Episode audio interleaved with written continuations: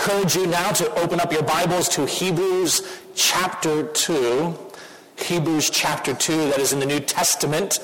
And we are going to be looking at Hebrews chapter 2 and just two verses there, verses 14 and 15 this morning. There are, I realize this is Christmas morning and we are breaking into some family traditions, and there are behind most mythological figures and legendary figures, there is some kind of historical grain of truth. And such is the case with Santa Claus as well. Santa Claus, as we know him, or jolly old Saint Nick is an actual historical figure, uh, not one that was created merely as a marketing campaign early in the 20th century, but one who actually had a real existence. We think, we suspect, we do not know much about him, but we do, we, we suspect he was born around 280 uh, AD, and we do know that he does, died December 6th in 343 AD, so quite a long time ago. There's a lot of legendary stories that have grown up around him. He was a most beloved pastor, a most beloved church leader, loved by those in his own community, uh, respected throughout uh, uh, the known world, those who knew him. He was born into a wealthy family, and because of that, one of the things he was known to do was to give gifts to those in need. In fact, one of the most, and we, we're not sure what is true and what isn't because much of this is getting passed down by second and third and, well, whatever hand comes after that. But uh, one of the best stories about him is that there were three young girls that were about to be sold into prostitution because their families were impoverished. They didn't have enough money for dowries. And he comes along and drops three bags of gold in their windows to prevent them from being sold and to give them money to start a new future with. Uh, there are all sorts of clearly legendary fables about him. When uh, one story goes that when he was an infant, uh, he only nursed two days a week, and he fasted the other five, which is um, clearly legendary. But there's all sorts of things that he was claimed to have done. Claimed to raise people from the dead, claimed to destroy pagan temples. He was claimed to have saved sailors at sea. One of my favorite legendary stories, and we're not sure, we know there's some grain of truth here, we're just not sure how much truth it is. But at 325, the Council of Nicaea, church leaders were gathering to deal with a particular, uh, particular teaching that undermined everything that the Bible clearly teaches. That is, that Jesus was indeed truly God and truly man. That he was fully God, we might say, and fully man. It was a particular teaching called Arianism, not the Arianism that you may be familiar with, but a, a particular teacher, a, a deacon who had risen to prominence by the name of Arius, and he began teaching that Jesus was not truly God, not one with God. Rather, he was merely the first and greatest of all the created beings. So there is God, and then there is Jesus somewhere underneath him. A lesser being, but still great, still worthy of worship, just not truly divine. I want you to understand that that teaching strikes at the very heart of what we believe as, as Christians. It strikes at the very heart of the gospel. If Christ is not truly God, we have no hope of salvation, for he cannot represent us as God before God. The legend goes that old St. Nick, met Arius there in the Council of Nicaea, and they got into a heated debate. And losing his cool during this debate, jolly old St. Nick stopped being so jolly and just punched Arius in the face. That's my favorite legendary story about St. Nick or Santa Claus. Over the years, the, the, the legend about him grew and it grew. He began to be celebrated around the world in a whole variety of ways. His, by the ninth century, 6th century rather, his, he was being heralded as a saint, beloved by all throughout Christendom there in the West. Initially, the story was that St. Nicholas would show up for good children and fill their boots, fill their shoes with gifts. But for bad children, Santa was to be feared. In Germany, he would bring along his farmhand Rupert, whose job it was, was, well, the threat was for bad children, Rupert would eat bad children. In parts of Switzerland, bad kids weren't eaten. They were threatened with being put in a sack and taken to the Black Forest. In parts of Austria, Catholic priests used to dress up in the red bishop's robes and black boots, and they would go to homes where there were particularly naughty children in that town, and they would threaten to beat them with a rod. So you've got cannibalism and kidnapping and child abuse. We can handle the naughty and nice list after all that. But isn't it fascinating that no matter what the morality is of the world, we still have this, this separation between naughty and nice, between good and evil. Even though what that means, what that looks like, how that is defined in our world is constantly in flux. In fact, in our day, it, things are being turned on their head. What was once good is now bad. What was once bad is now good. And not just good, it is mandated that good and everyone celebrate it or those who do not fail. And there's not just one kind of morality. The, the kinds of morality, the, the, ways that we can find ourselves on a naughty and nice list in the world haven't, haven't gotten smaller despite the fact that we live in a live how you please age. The, the reality is they have gotten larger. Think about the way you eat, what you eat. Think about all the rules about uh, eating. Are you eating too many carbs, enough carbs? Are your vegetables farm to table? Are you righteous enough that you actually farm your own vegetables and you bring them to your own table? And today it's not just enough to eat meat. You got to know your meat's genealogy. You've got to know if it's ethically sourced. More than that, ideally you want meat from an animal who actually volunteered to be eaten by you. Parents, you probably feel this more than anything. As you are constantly evaluated, you feel constantly evaluated about what your kids are eating versus what other kids are eating. Other kids are getting, being made the most nutritious breakfast, and you're just thinking, I'm just glad they're eating anything. I don't care if it's magically delicious. I don't care that it's loaded with cinnamon and sugar. It's just they're eating something. And it's not just eating, it's, it's every part of life. It's the way we dispose of our trash. It's the way we dress. It's the way we talk. It's the way we live. Constantly evaluating one another. Constantly being judged whether we measure up to someone else's list. Perhaps one of the ways that this is historically felt is for those of you who are old enough you are invited back to a high school reunion. And part of the fear is that when you go back, the question is will you measure up? Will your job, will your life, will your kids, or your marriage, will all that measure up to those around you? And it's not just parenting and different aspects of life.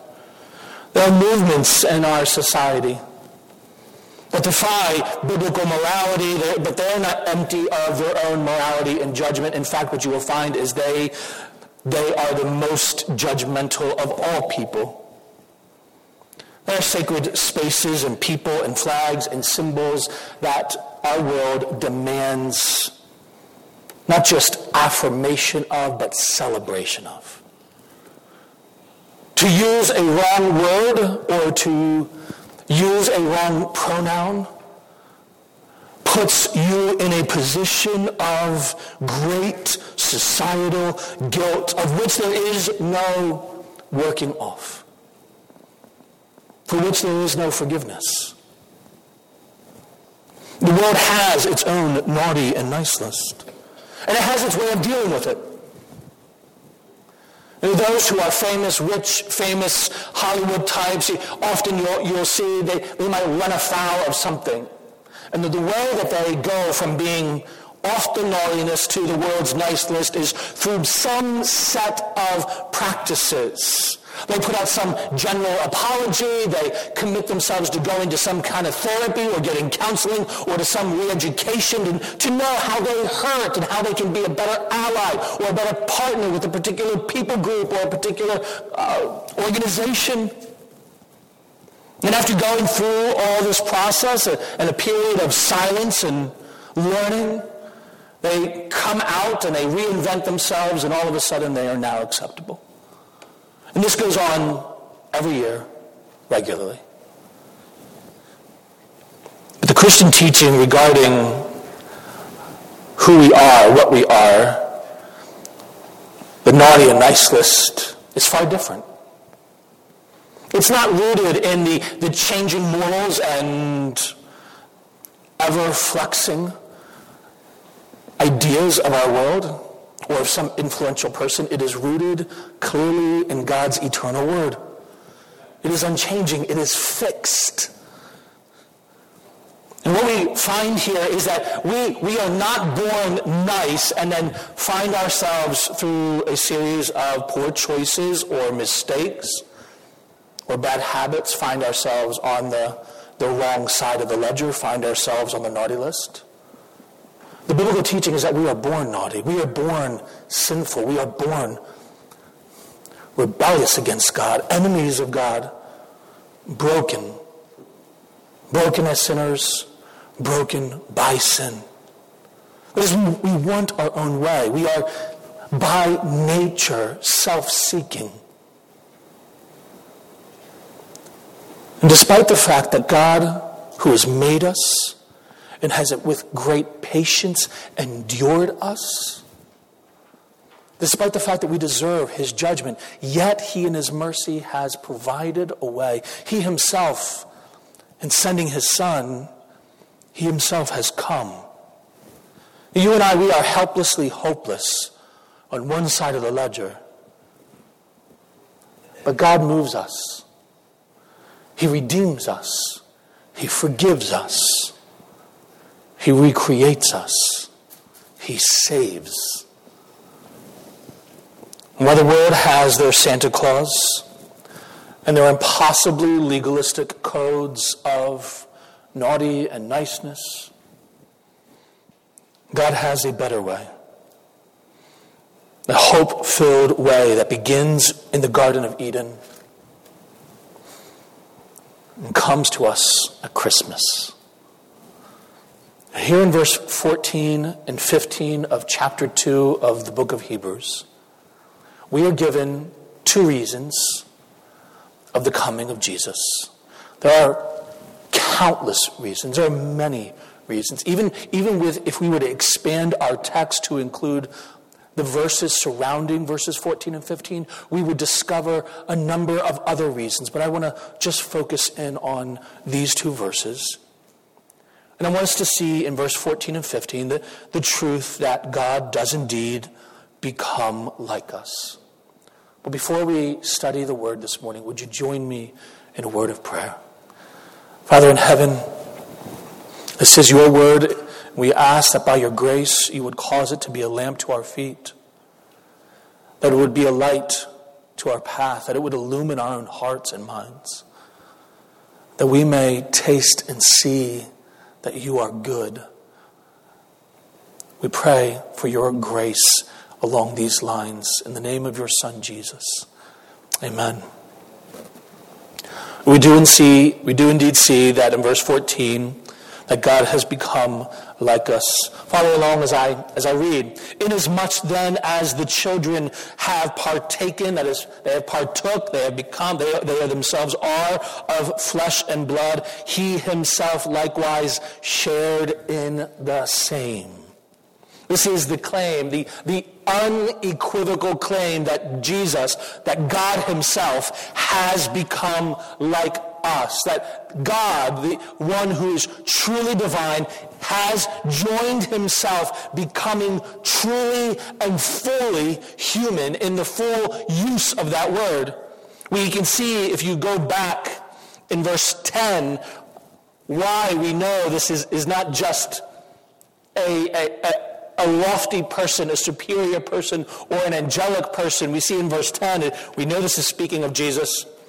Verse 10, for it was fitting for him, this is Christ, it was fitting for him, for whom all things and by whom, by whom all things are made and bringing many sons to glory, to make the captain of their salvation perfect through sufferings. This is the him that is being described in verses 14 and 15. He is the one for whom all things and by whom all things exist. That is, he has created all things and he has created all things for himself. This is that him. The him in verse 14 is the him in verse 10. This is nothing short, Jesus is nothing short of the fullness of deity. He is one with the Father, distinct absolutely. And yet, in the mystery of the Trinity, the mystery of who God is, He is one and the same. He is God with us.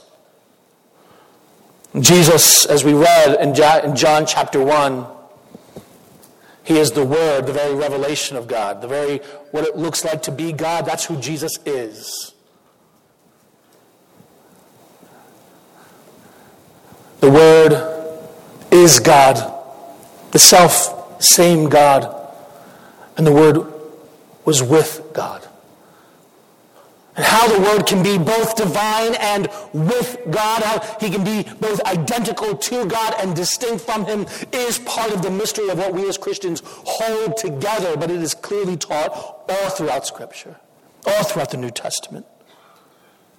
What we find is that God has added to Himself humanity. Just as we are flesh and blood, he himself shared, that is, he partook, partakes in the same.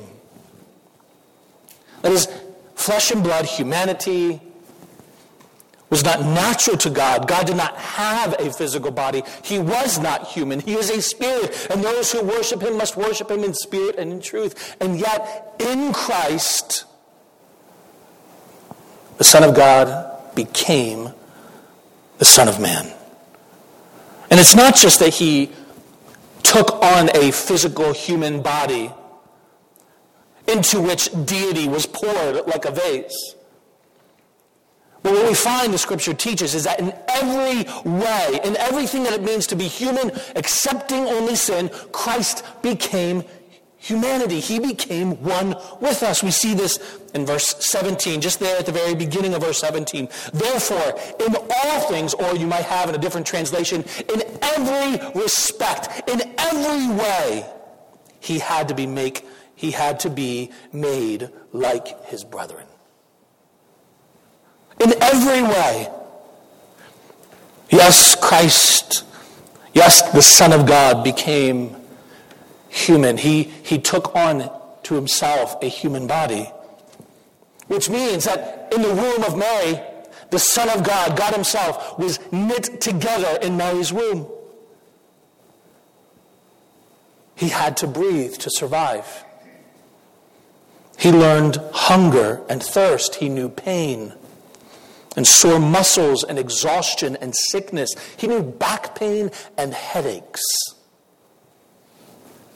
More than this, he had human emotions.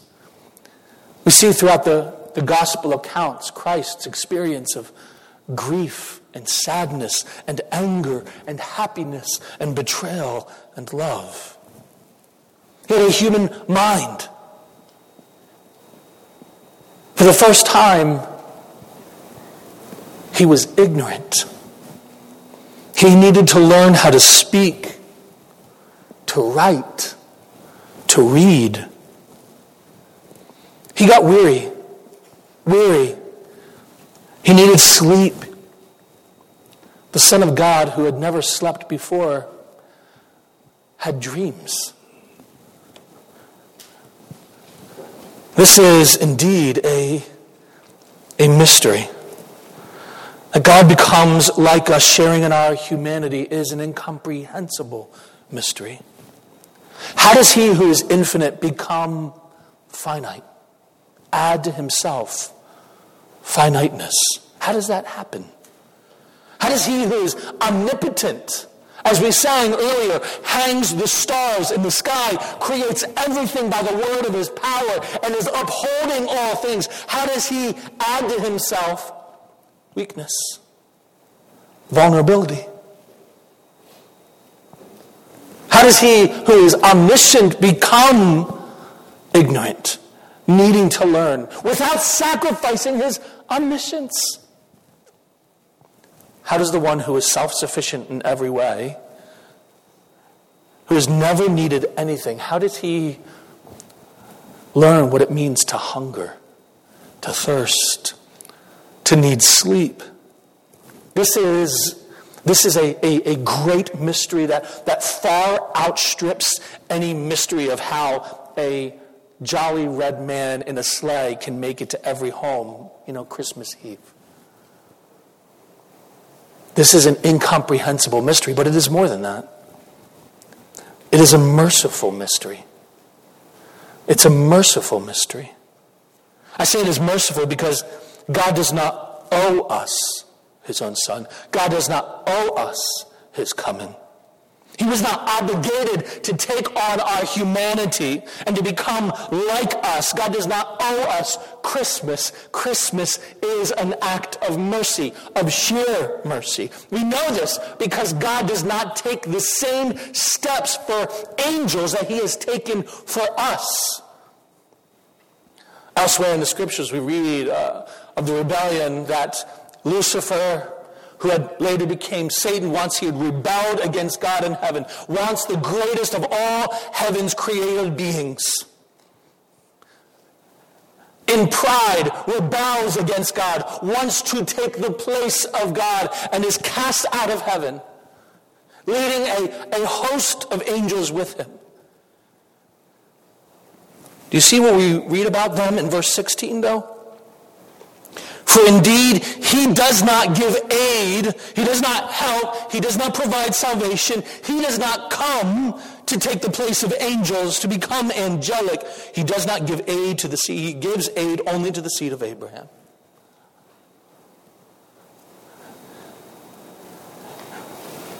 There is no Christmas for angels.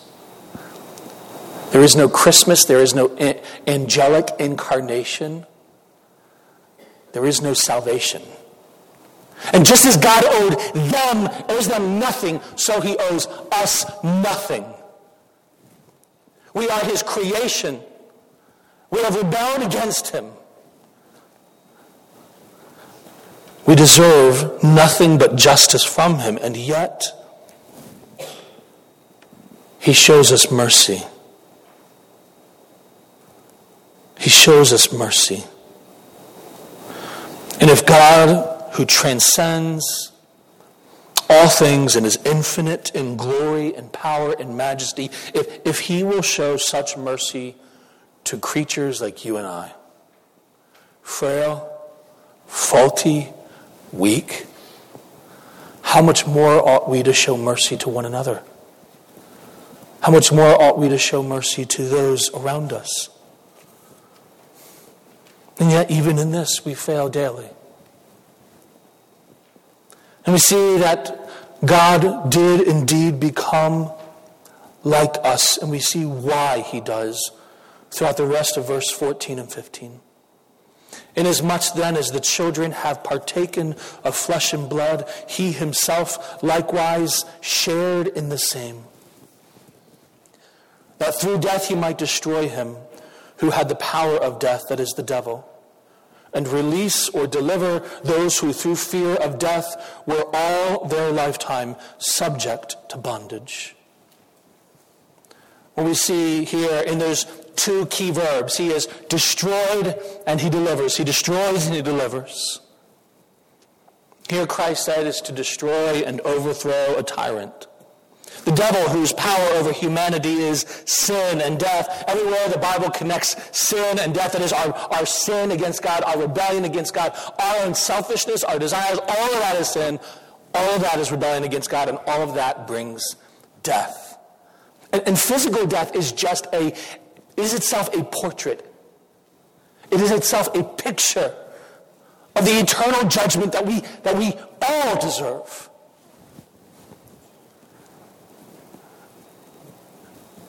And the tyrant of this death is Satan.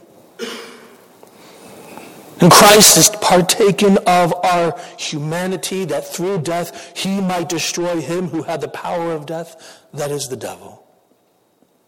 We know, we feel as if death is a normal part of life. We are born, we live, and we die. But that is not how God intended this world to be. And there is coming a time in which it will no longer be that way.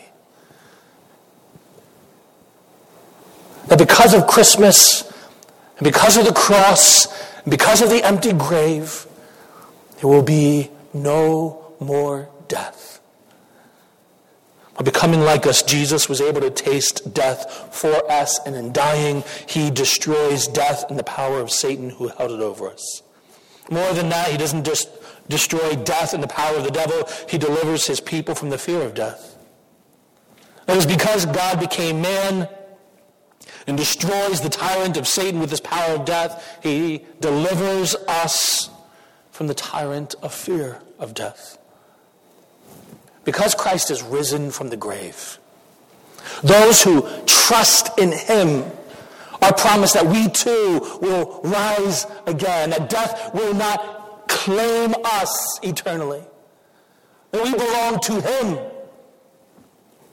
Through death, Christ defeats death. Death is not just an, an event at the end of our lives, it, it inserts itself into every, every aspect. The fear of which plagues us at our darkest moments. It, it haunts us at the scariest times when we lose control of our cards. When something comes into our lives and we are we relieve a positive diagnosis of something that is terrible. Death begins to haunt us in real and terrifying ways. Parents, we, we shield our kids from death.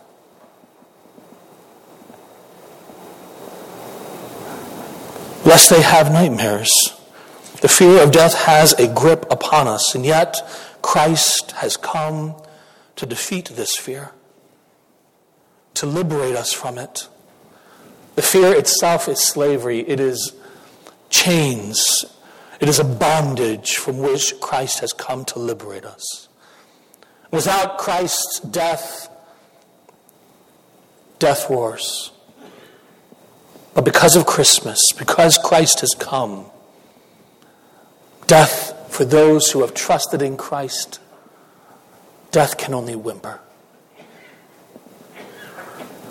The naughty and the niceless of the world is ever changing, ever fluid, ever demanding new laws, new loyalties, new penance, and new punishments.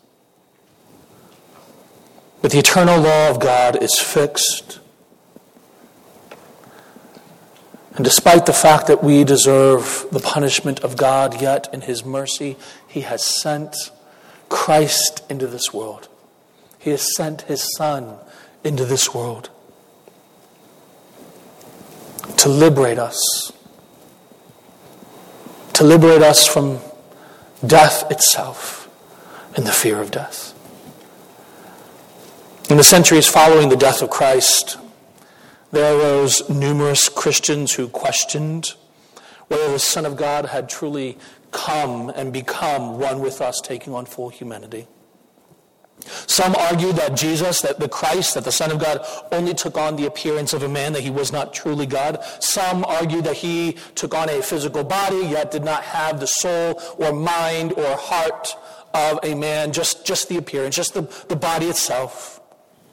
In the fourth century, however, a man by the name of Gregory of Nazianzus wrote a work defending and articulate what we see throughout Scripture that Christ, the Son of God, has truly and indeed become one with us. Truly God joined himself to truly man. And he comments on these two verses at length And moved by this text, he sits down and he writes these words. What Christ has not assumed, he has not healed. And what the point that he is making there is if Christ has not taken on true and full humanity, he cannot heal us of. If he has not taken on our full humanity, he cannot truly die. And if he is truly not dead, if he is truly cannot die, then we can have no hope of, of life after death, of life with the Lord. More than that, if he has not taken on true and full humanity, if he has not taken on what, uh, the, the hardship, the pain, the frailty, the weakness, the hunger, the thirst, if he has not taken on these things, then we will not find these things redeemed. But because he took on our humanity, we will be healed of every stiff joint, of every sickness of the mind of every stooped back, of every disordered desire and thought. We will one day be a new creation. Because he who created all things became like one of us.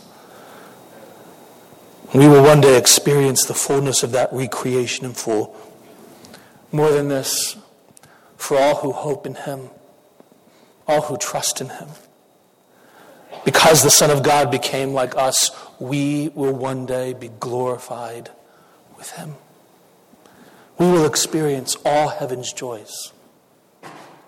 There will not be one good thing of God that he withholds from those who hope in Jesus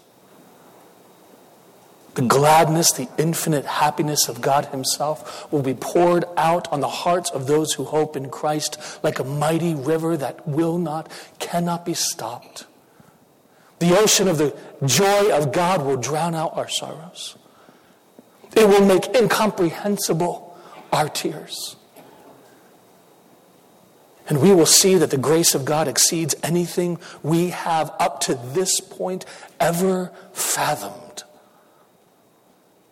The blackest of night will not enter into the new heavens and the new earth because the, the Lord is the light of the earth. The, the Lamb of God becomes our lamp, our sun. Friend, I would point you today not just to Christmas, but to Christ. The one who, in taking on humanity, took on our sin at the cross and dies in the place of sinners like you and I so that we might taste of heaven's joys with him for all eternity.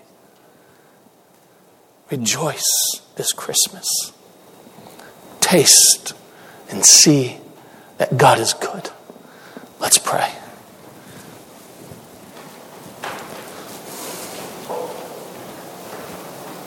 Our Lord,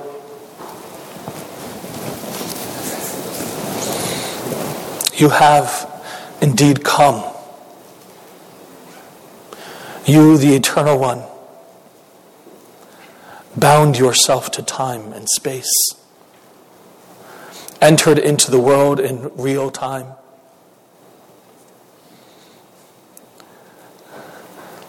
And you did it so that we,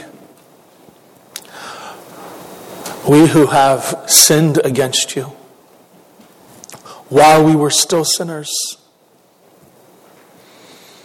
You died for us in our place to purchase us, to purchase sinners for your, to purchase sinners for your glory, for our eternal joy. Oh, Savior, thank you for your coming. Oh, God, we praise you for your mercy and your compassion this Christmas. We praise you and ask that this Christmas you might help us to know your mercy afresh. All this we praise, pray in the name of our Savior Jesus. Amen.